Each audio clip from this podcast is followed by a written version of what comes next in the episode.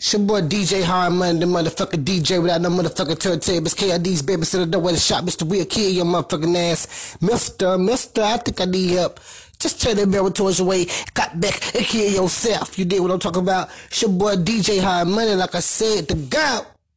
Anyway, so check. The talk of my label. See, I asked everybody in my label, right?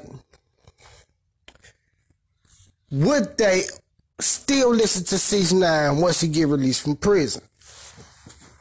Everybody said, hell nah, nigga ain't no gangster, man. He been doing this, blah, blah, blah, blah, blah, blah.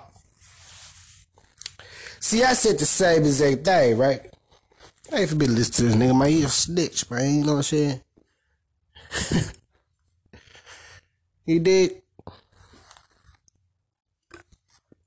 But I want to be the first to say that he just dropped his song. Well, he did drop it. What's his name? Jasiah. I think that's his name. Don't quote me.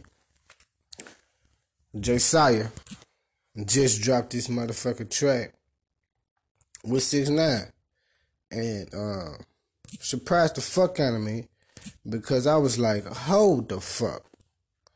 You know what I'm saying?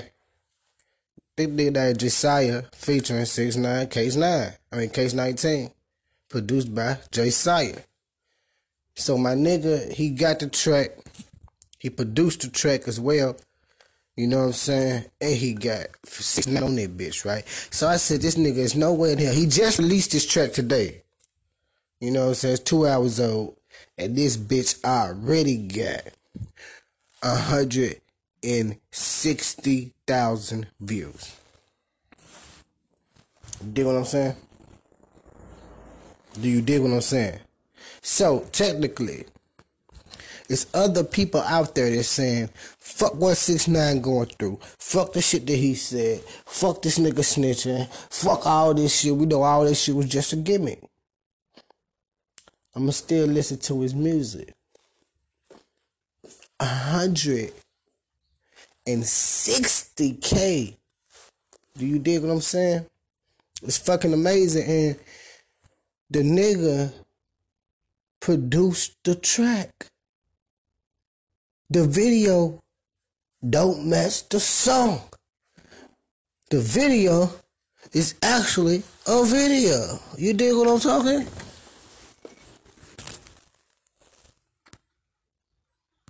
Ladies and gentlemen, the video is actually a video.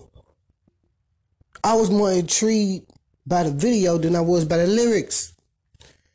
But you know me, by me being a fucking record label owner, I'm finna go check the numbers. This nigga that did 160K in 2 hours. Don't get me wrong, not taking nothing away from the artist because the artist, he been doing millions. The artist been doing millions. You understand what I'm saying?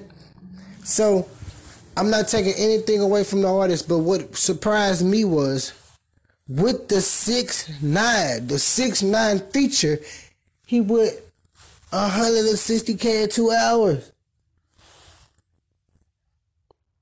So basically what I'm trying to say is this.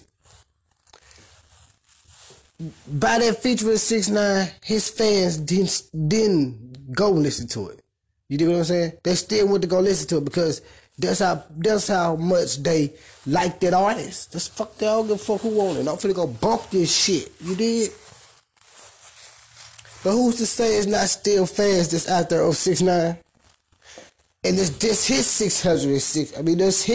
160K fans that went out and listened to it. Because like I said, this artist that I'm talking about, he's been doing numbers. I mean, don't get me wrong, I'm not sure how to pronounce it, but you spell it Jasiah. Jasiah. He been doing millions on YouTube. Been. But the feature surprised me. Knowing that he snitched at all the allegations that he got against him and shit, I still clicked it. I didn't know who the artist was, but I see 6ix9ine name. I clicked it. I feel like, you know, kind of strange. You know what I'm saying? Because I'm a real street nigga. We don't fuck with snitches. But anyway, it's another story. But listen, it's your boy DJ Hard Money, the motherfucking DJ that motherfucking turntables. K.I.D's babysitting up with the shop. Mr. Real Kill your motherfucking dad. And I want to see if y'all feel the same way I feel.